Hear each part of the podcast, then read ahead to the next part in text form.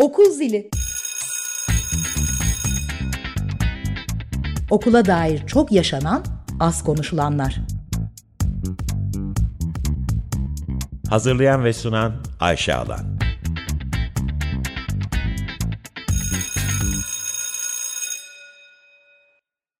Açık Radyo'dan Okul Zilinden herkese merhaba. Bugün Okul Zilinde yine çok yaşanan, az konuşulan konuşula, e, konulardan bir tanesini konuşmak üzere çok değerli bir konuğumuz var. Umay Aktaş, Eğitim Reformu girişiminde e, araştırmacı olarak çalışıyor. Umay hoş geldin. Hoş bulduk Ayşe, merhaba. Buna hoş geldin dedikten sonra kısaca seni ayrıca tanıtmak istiyorum. O yüzden e, çok hızlı bir hoş geldin dedim sana. Çünkü biz Umay Aktaş'ı sadece araştırmacılığıyla değil, özellikle eğitim reformu girişiminin web sayfasında yayınlanan e, bir sonraki bölümü heyecanla beklediğimiz uzun hikaye dosyasının e, hazırlayıcısı, yazarı olarak biliyoruz.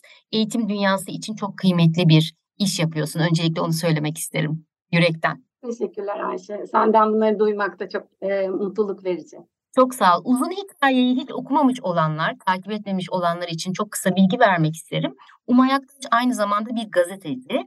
Ee, bana göre uzun hikaye dosyalarında hem gazeteciliğini, hem araştırmacılığını, hem de o güzel kalemini çok güzel bir şekilde kullanıp aslında bizim eğitim dünyasında bol bol haberlerde, gazetelerde sayılarla, istatistiklerle gördüğümüz, okuduğumuz şeylerin ardındaki gerçek insan hikayelerini bize çok güzel bir dil ve çok damıtılmış bir şekilde kaliteli yazılarıyla e, paylaşıyor. Bu yüzden e, her bir insan hikayesinde, her bir uzun hikayede aslında e, sayıların arkasındaki gerçekleri sayesinde okuyabiliyoruz. Bugünse özellikle e, bu bölümde üzerinde durmak istediğimiz yazı e, Umay Aktaş'ın son yazısı. Afet bölgesinde öğretmen olmak, enkaz halindeyiz, birbirimize tutunuyoruz. E, Umay öncelikle şöyle başlamak istiyorum senin için de uygunsa. E, uzun hikayenin hikayesi nedir? Uzun hikayenin hikayesi aslında senin de başta söylediğin gibi benim e, gazeteciliğime dayanıyor. Ben eğitim alanında uzmanlaşmış bir gazeteciyim. E, yollarım ERG ile eğitim reformu girişimiyle gazeteciyken de çokça e, kesişiyordu. Çünkü e, eğitim alanında e, nitelikli bilgi üreten, üreten, veriye dayalı politika önerileri geliştiren çok fazla kurum yok. ERG bunlardan biri. Dolayısıyla ERG ile bir irtibatım vardı. Birbirimizi sıkı takip halindeydik diyebilirim. Veriler çok önemli eğitim politikalarını izlerken, eğitim sistemini izlerken ama her zaman her konuda da veri yok. Ya da bir veri bize her şeyi de ayrıntısıyla anlatmıyor. E, aslında çok gazeteci, pek çok gazetecinin mantığı e, veriyi daha somut anlatabilmek. Aslında onun hayatta neye karşılık geldiğini gösterebilmek ve her veri e, bir insan aslında. Her rakam bir insan. E, dolayısıyla biz e, verilerden bahsederken e, çok fazla şeyden bahsediyoruz. O verilere dahil olan çok fazla insandan bahsediyoruz ve farklı ihtiyaçlarından. Bazen de e, verisi olmayan ama sahada hikayeler üzerinden gördüğümüz gerçeklikler var. E, dolayısıyla ben e, ERG'ye e, o verilerin ardındaki hikayeleri biraz gösterebilmek. E, zaten ERG'nin çok nitelikli, kapsamlı raporları, önerileri var. Bu iki tarafı birbirine e, beslemesi, tamamlaması için e, ERG'deyim bir yandan. E, beni davet ettiklerinden beri 5 yıldır ERG'de araştırmacı olarak çalışıyorum. Hem e, hala çok öğrenmeye devam ediyorum. Hem de o sahadaki e, daha mikro düzeyde kalan e, hikayeleri veya sahadaki e, mevcut durumun sahada nasıl işlediğini daha görünür kıl, kılmaya çalışıyorum uzun hikayelerle. Çünkü e, aslında hani istatistiklerin, verilerin ötesinde hikayeler var. Sokakta, okullarda, sınıflarda e, ve eğitimin gerçek öznesi öğretmen, öğrenci, veliler, onların sesini çoğu zaman daha az e, duyuyoruz. E, dolayısıyla o, onları biraz daha görünür kılmak, e, sahanın e, dilini yansıtabilmek, e, o rakamlar arasında aslında nasıl hikayeler var, rakamlar arasında neler görmüyoruz, onu anlatmaya çalışıyorum Ayşe çok özetle. Çok güzel bir özet oldu. Peki buradan devam edersek e, son yazın tekrar e, biraz önce de bahsettiğim üzere afet bölgesinde öğretmen olmak. E, istersen yavaş yavaş buradaki hem deneyimini, neler hissettiğini, e, yazıya tekrar söyleyeyim dinleyiciler ERG'nin web sitesi üzerinden e, ulaşabilirler. Sende kalanı e, dinleyerek başlayabilir miyiz önce? Tabii. E, biz ERG ekibinden e, e, arkadaşlarımla e, Burcu Meltem Arık, Ekin Gamze Gencer ve e, Kayıhan Kespiç'le Hatay'daydık. Nisan sonu, e, Mayıs başı bir, bir, beş gün bir saha ziyaretine gittik. E, kısıtlı vakitte biraz aslında neler olduğunu anlamaya, eğitim hangi alanlarda devam ediyor, e, orada e, hani ne, ne şekilde devam ediyor, ihtiyaçlar neler onu anlamaya çalıştık. Tabii çokça öğretmenle de görüştük bunu e, anlayabilmek için. E, bende kalan e, gerçekten e, zor bir e, saha süreciydi. E, en çok öğretmenlerin ihtiyaçlarını e, ve mevcut durumunu onların ağzından e, dile getirmek, anlatmak, görünür kılmak istedim. E, onun için bu uzun hikaye çıktı aslında. E, onların sesini görünür kılmak, duyulur kılmak istedim. Ben de kalan en fazla oydu. E, çünkü e, en iyi bir konudaki mevcut durumu, ihtiyacı e, o durumu yaşayan kişilerin e, anlatabileceğini, aktarabileceğini ve ayrıntılı gösterebileceğini düşünüyorum. E, öğretmenlerin e, depremden e, sonra ve önümüzdeki uzun bir süreç boyunca pek çok ihtiyacı olacak. E, barınmadan e, psikososyal desteğe kadar e, bunlar çok yakıcı bir şekilde sahada görünüyor e, ve önümüzdeki süreçte bunların düzenli, sürekliliği olan bir şekilde devam etmesi önemli. Ben de kalan en çok bu süreçte daha fazla nasıl sahadan izleme yapabiliriz, nasıl anlayabiliriz durumu oldu aslında.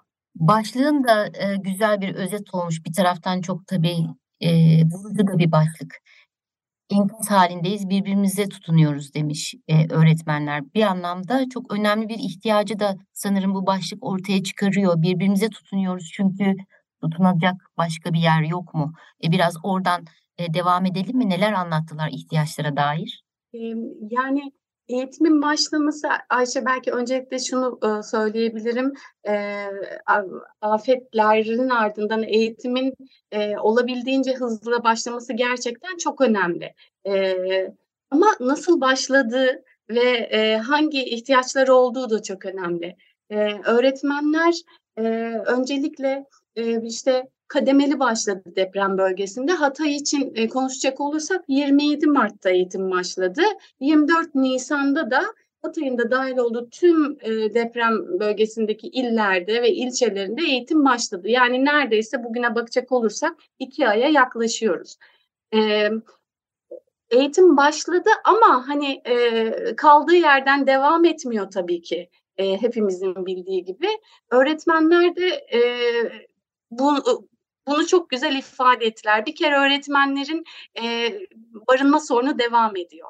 E, işte kalabalık şekilde e, akrabalarıyla evlerde kalanlar var, sağlam e, ev kaldıysa, konteynerlerde kalan, çadırlarda kalanlar ya da KYK yurtlarında kalan öğretmenler var. Barınma sorunu ve e, bir e, evli olsun olmasın kendi e, yaşamını birlikte idame et, idame ettirdiği kişilerle birlikte bir e, hayatını henüz yeniden e, düzene koyabilme durumu yok öğretmenlerin. Hani e, pek çoğu şey dedi. Biz daha bütün kayıplarımızla yüzleşemedik bile. E, yani belki çok yakınımızdakileri biliyoruz ama e, aramaya korkuyorum okulda e, örneğin hani şu işleri yaptığım kişiyi ya ulaşamazsam ya da başka bir kötü haber alırsam diye. Dolayısıyla e, travma devam ediyor. Yani e, bazıları için yaz süreci bile henüz başlayamamış. E, öyle bir bir yandan da ben ne yapacağım bundan sonraki hayatımda? Nasıl düzenine oturtacağım? E, çocuğu olan öğretmenler için ya tamam e, ama ben nasıl burada çocuğuma bir gelecek sağlayacağım? Şehir yok oldu, sosyal kültürel anlamda sıkıntılar var. Kendi okula gitmeye başladı ama çocuğu mesela hala binaya girmeye çekindiği için okula gitmeyenler var. Sadece öğretmen çocukları değil tabii pek çok çocuk için de geçerli. Bunu sıkça duyduk. E, dolayısıyla e, bir e, daha nasıl diyeyim? Hem travmanın devam ettiği hem o ihtiyaç temel ihtiyaçlar çözülemediği için ve hani nasıl ya da idareten çözüldüğü için diyeyim e, bir e, öğretmenlerin e, bir planlama önünü görme hali maalesef yok. E, psikolojik açıdan da hani çok büyük sıkıntıdalar. Öğrencilere e, destek vereceklerden biri de tabii ki öğretmenler psikososyal destek uygulayacaklardan biri ama öğretmenlerin de desteğe çok ihtiyacı var psikolojik olarak. Hani onların iyi olmaları gerçekten çok önemli. Bunu çokça dile getirdiler. Yani bizim gerçekten bir terapiye ihtiyacımız var. Dinlenmeye ihtiyacımız var. Yani e, avutulmaya değil dinlenmek istiyoruz diye bir öğretmen çok güzel e, vurguladı bunu aslında. E, dolayısıyla barınma ve e, psikolojik destek ihtiyacı çok e, öndeydi.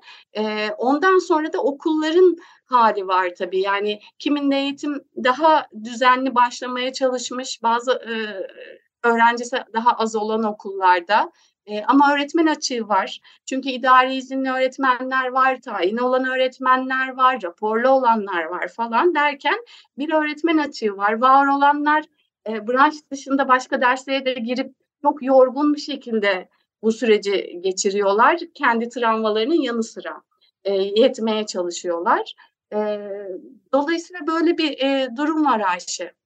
O kadar iyi bazı kısımlarını anlayabildim ki en son hani e, bahsettiğin öğretmen açığı mesela e, sanırım en çok e, benim de diğer haberlerden de okuduğum şeylerden bir tanesiydi. Hani bir okulda öğretmen açığı olması demek başka öğretmenlerin aslında iş yükünün 2-3 katına çıkması demek. E, yani e, çok zor olmalı aynı zamanda. E, peki oradaki öğretmenlerin bütün bu biraz önce bahsettiklerin e, barınma sorunu özellikle e, psikolojik destek alma ihtiyaçları, okulların eskisi gibi olamayışı ve bu anlamda aslında geçici e, çözümlerle karşılaşmaları. E, bir liste yapsan oradaki öğretmenlerin tam da onların e, sözleri üzerinden en temel söyledikleri çözüm yöntemleri neler olabilir? En çok e, nelere ihtiyaçları var? Öncelikle bir e, düzenleme oturtmaya, e, barınma konusunda evet, ihtiyaçları barınma, var. Aynen. E, çünkü e, o düzenine oturttuğunda maddi manevi olarak da hani kendisini ne bekliyor, kısa vadede olsa bir e, kafasında belki oturtabilecek öğretmenler. Barınma gerçekten en büyük öncelik. E, ikinci sırada e, ol, olur mu emin değilim. Çok önemli çünkü belki barınmayla eşdeğer psikolojik destek yani öğretmenlerin psikolojik açıdan desteklenmesi. bir öğretmen şey dedi yani belki biz mesela birinci derece yakınımı kaybetmedim ama yaşadığım kenti kaybettim. Buradaki kültürü kaybettim. arkadaşlarımı kaybettim. Daha ne olsun? yani başka bir şeye gerek var mı? İlla hani e, çocuğumu, annemi, babamı, kardeşimi kaybetmiş olmam gerekmiyor. E, dolayısıyla hani müthiş bir e, travma var ve e, ben derse nasıl odaklanacağım diyen bir ücretli öğretmen vardı örneğin. E, onda çok zorlanmış. Kendi imkanlarıyla e, online e, terapi almaya başlamış. Depremzede olduğum için de indirim alabildim dedi. Bunu kendi sağlamaya çalışıyordu.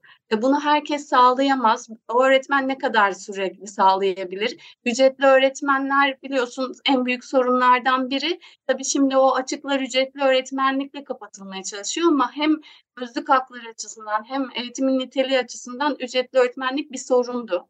Örneğin benim konuştuğum ücretli öğretmen e, daha önce bir etüt merkezinde çalışırken depremden sonra e, bir okulda çalışmaya başlamış. E, tayin olan bir öğretmenin yerine dördüncü sınıflara giriyor. Sınıfı tanımıyor, öğrenciler onu tanımıyor. her iki tarafta deprem gibi büyük bir e, travma yaşamış. E, ben sınıfımdaki annesi babasını kaybeden öğrencime ne diyeceğimi bilemiyorum diyordu. Kendi şeylerinin yanı sıra. E, o açıdan da desteklenmeye ihtiyaçları var. Yani sarılmak dışında bir şey yapamıyorum. E, ne yapmam lazım? Okulda rehber öğretmen de yok diyordu. E, rehber öğretmen çok önemli bu noktada. E, yani bir de öğretmenlerin önce dinlenmeye, neye ihtiyaçları onların ağzından ve gerçekçi çözümleri. Çünkü tek bir çözüm yok Ayşe. Yani herkesin e, şey, e, koşulları farklılaşıyor. ihtiyaçları da farklılaşabiliyor ortak olanların yanı sıra. E, buna göre çözümler çok önemli. E, o çözümleri gerçekleştirmeye çalışan e, bölgedeki kişiler de depremzede. E, bir öğretmen onu çok güzel ifade etti. Yani tamam biz eğitime devam ediyoruz e, ya da il ve ilçedeki e, kişiler de e, canhıraş çalışıyorlar ama hepimiz birer depremzedeyiz bunu unutmamak lazım dedi. E, o anlamda e, işin en zor tarafı bu herhalde. Yani bir düzen e, sürekliliği olan bir düzen kurmak. Önce öğretmenlerin e, barınması açısından e, psikolojik destek sağlamak o, o e, kimi yerde başlayan, kimi yerde öğretmen açığı e, şey öğrencilerin daha az geldiği okullar var. Kimi okullar açılamadı bile. E, çünkü hani e, yıkılmış yıkılmasa bile etrafı e, güvenli değil. Çok yıkım olduğu bir bölgede. E, bütün bunları gözeterek aslında e, uygulamalar, e, çözümler e, çeşitlenebilmeli. Kolay değil tabii ki. E, ama eğitimin verimli olması e, hani başladıktan sonra bir parça verim almak istiyorsak en azından öğretmenlerin barınma sorunu ve psikolojik açıdan desteklenmesi çok önemli. Teşekkürler. Ee, en son vurgun e, çok önemliydi gerçekten. Hani herkesin farklı farklı ihtiyaçları var. Deprem bölgesinde farklı okulların, farklı öğretmenlerin ihtiyaçları var. Aynı senin yazılarında yaptığın gibi insanlara bakmak lazım değil mi sanırım tek tek. Çözümün kendisi de aslında senin aynı yazı dizilerinde e, bahsettiğin ve üzerinde durduğun üzere e, daha yerel bakmak, daha insanlara bakmak. Öğrenciler için de eminim aynı şey geçerlidir. Ama bir taraftan biliyoruz ki yani e, öğretmen iyi değilse öğrenci de okulda iyi değil. Dolayısıyla çok önemli bir açığı kapattığını düşünüyorum senin yaptığın bu çalışmanın.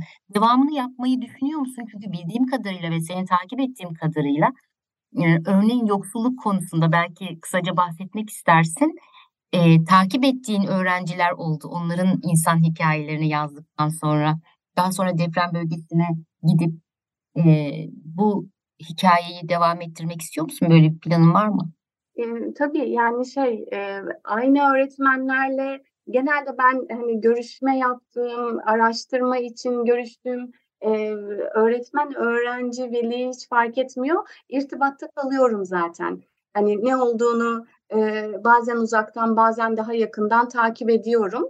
E, de, deprem bölgesi bence çok uzun bir süre eğitim alanında çalışan e, herkesin e, düzenli izlemesi gerektiği e, bir durum zaten. Yani Hatay'a da, Kahramanmaraş'a da, Adıyaman'a da hani e, çokça e, gitmek, e, sıkça izleme yapmak, o, e, telafi nasıl geçecek yazın, okullar açıldığında ne olacak, eğitim başlayana kadar bu onarım, tadilatlar olacak mı, barınma sorunu çözülecek mi? Bunlar hep fikri takip ve izleme gereken şeyler. Dolayısıyla hani tabii ki bunu izleyeceğiz. Hani buradaki aynı öğretmenler üzerinden ne oldu gibi birebir devam eder mi bilmiyorum ama konum e, tamamen hani hem öğretmenler hem öğrenciler e, hatta alt başlıklarda mülteci öğrenciler, engelli öğrenciler gibi böyle e, farklı farklı başlıklarda izlenmesi gereken bir durum. E, ben kendi adıma pek çok açıdan izlemeye devam edeceğim. E, yoksulluk konusunda dediğin örnek de aslında hanelerin eğitim ayırdığı bütçe üzerinden böyle bir üç buçuk yıl önce üç çocuğun hikayesi. Daha yoksul bir mahallede yaşayan sosyoekonomik düzeyi düşük olan bir mahalledeki devlet okuluna giden bir kız çocuğun daha sosyoekonomik düzeyi yüksek bir semtte oturan ve bağışlarla e, hani devlet okullarının daha böyle tam gün eğitim verdiği kursların parasını velilerin karşıladığı ve böyle etütlerin yapılabildiği gibi böyle daha şartları iyileştirilmiş bir okulda, yine devlet okulunda okuyan bir kız çocuğu, bir de özelde okuyan bir kız çocuğu üzerinden ben anlatmıştım. Çünkü şöyle yani e, devlet ve özel okullar arasında tabii ki fark var ama devlet okulları arasında da müthiş bir fark ve ayrışma var. Yani biraz onu görünür kılmak için e, hani yaşayanın gözünden bakmak için daha imkanları sınırlı bir okulda okuyan çocuk nasıl bir eğitim alıyor? E, ikili eğitim e, oradaki okuldaki öğretmenlerin kadrosu nasıl, ücretliler mesela ağırlıktaydı, gelenin gitmek istediği kısa sürede bir okuldu. E, diğeri daha kadronun oturduğu, şartların daha iyi olduğu bir devlet okuluydu. Özel okulun şartları çok daha başka oluyor zaten. E, biraz o kıyaslamayı e, göstermek adına e, üç kız çocuğun hikayesinden yola çıkmıştım ve tabii ailelerin ortaya koyabildiği bütçede çok başka. Okulun yanı sıra da destekleniyordu bazı çocuklar ama yoksul e, mahallede yaşayan çocuk için bu söz konusu değil. Aldığı eğitim de onu eşitleyebilecek bir eğitim değil maalesef. E, yani hem ailenin sosyoekonomik durumu hem okulun sosyoekonomik durumu birleştiğinde e, bir uçuruma dönüşebiliyor çocuklar arasındaki fark. E, üç buçuk yıl sonra ne oldu diye baktım. E, yine aynı e, kız çocukları üzerinden. E, aslında ne olduğunu biliyordum, şaşırmadım. Sadece e, hani e, üzücü bir şekilde tekrar hani önümüzde oldu. Pandemi girmişti araya, ekonomik kriz şiddetlenmişti. Daha yoksul bir mahallede, daha imkanları kısıtlı okulda okuyan kız çocuğu mesela 9 ay boyunca pandemide uzaktan eğitime erişememişti e, bayağı e, hani akademik kayıpları, sosyal duygusal kayıpları çok daha ön plandaydı. Daha ortalama bir devlet okulunda tırnak içinde iyi devlet okulunda okuyan kız çocuğu pandemide eğitime erişimde en azından sıkıntı yaşamamıştı online olarak ve şey yine ailesi desteklemeye devam etmişti pandemi koşullarına rağmen. E, diğer kız çocuğu da mezun olup Hollanda'da bir üniversiteden burs alıp orada üniversiteye başlamıştı. E, en çok aslında e, Ayşe e, en alt e, sosyoekonomik düzeyde olan kız çocuğu e, hem ekonomik zorluklar hem pandemi o fırsat e, eşitsizlikleri onun için en çok derinleşmişti. Ve senin güzel e, takibin ve kaleminden biz bu hikayeleri okuyabildik. Umay Aktaş çok teşekkür ediyorum. Hem programa katıldığın için hem de bu güzel uzun hikayeler için. Ben çok teşekkür ederim Ayşe davet ettiğin için ve bunları konuşma fırsatı sağladığın için. Çok teşekkürler tekrar. Ee, okul zilindeydiniz. Açık Radyo'da iki hafta sonra Perşembe akşamı tekrar birlikte olacağız. İyi akşamlar.